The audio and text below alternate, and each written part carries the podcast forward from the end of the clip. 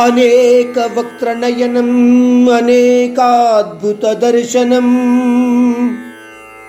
अनेकदिव्याभरणम् दिव्यानेकोद्यतायुधम्।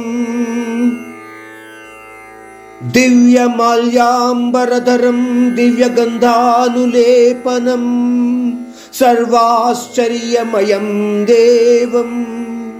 अनन्तं विश्वतोमुखम् संजय कहने लगा कि अत्य अद्भुत और अनंत ब्रह्मांडीय रूप में अर्जुन अनेक विषयों को देख रहा है। भले ही हम इस समय अर्जुन की मानसिक स्थिति की कल्पना भी करते तो शायद हम अर्जुन को संदिग्ध स्थिति में ही पाएँगे। जैसे इतने सारे दिखने वाले विषयों में या दृश्यों में किस विषय या दृश्य को ध्यान से देखे और किसको ना देखे।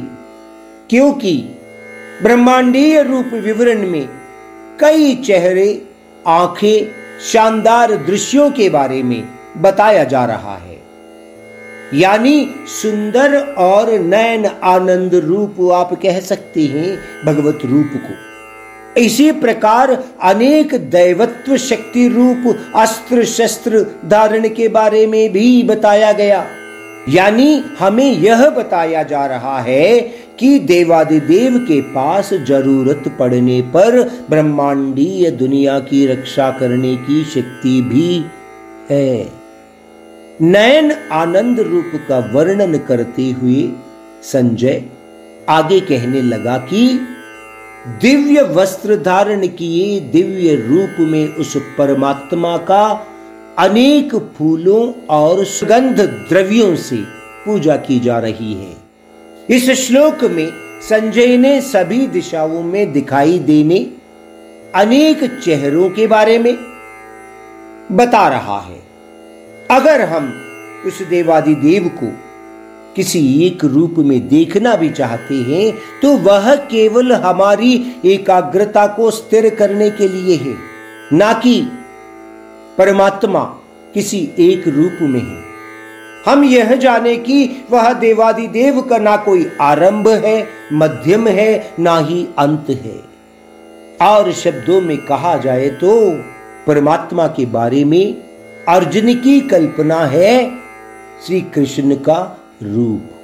लेकिन वास्तव में परमात्मा निराकार है। श्री कृष्ण का रूप केवल एक अवतार रूप है। हम यह जाने कि इन दोनों श्लोकों द्वारा परमात्मा विविधता में भी एकत्व या एक तत्व रूप का प्रदर्शन कर रहा है। उदाहरण के तौर पे हमारा शरीर अनेक नसों, अंगों से निर्मित होने पर भी मानव शरीर एकत्व रूप का प्रमाण है। हमारा मन, ज्ञान और कर्मेंद्रिय विविधता को देखते हैं और इसीलिए मन को वश में करना अत्यंत आवश्यक है।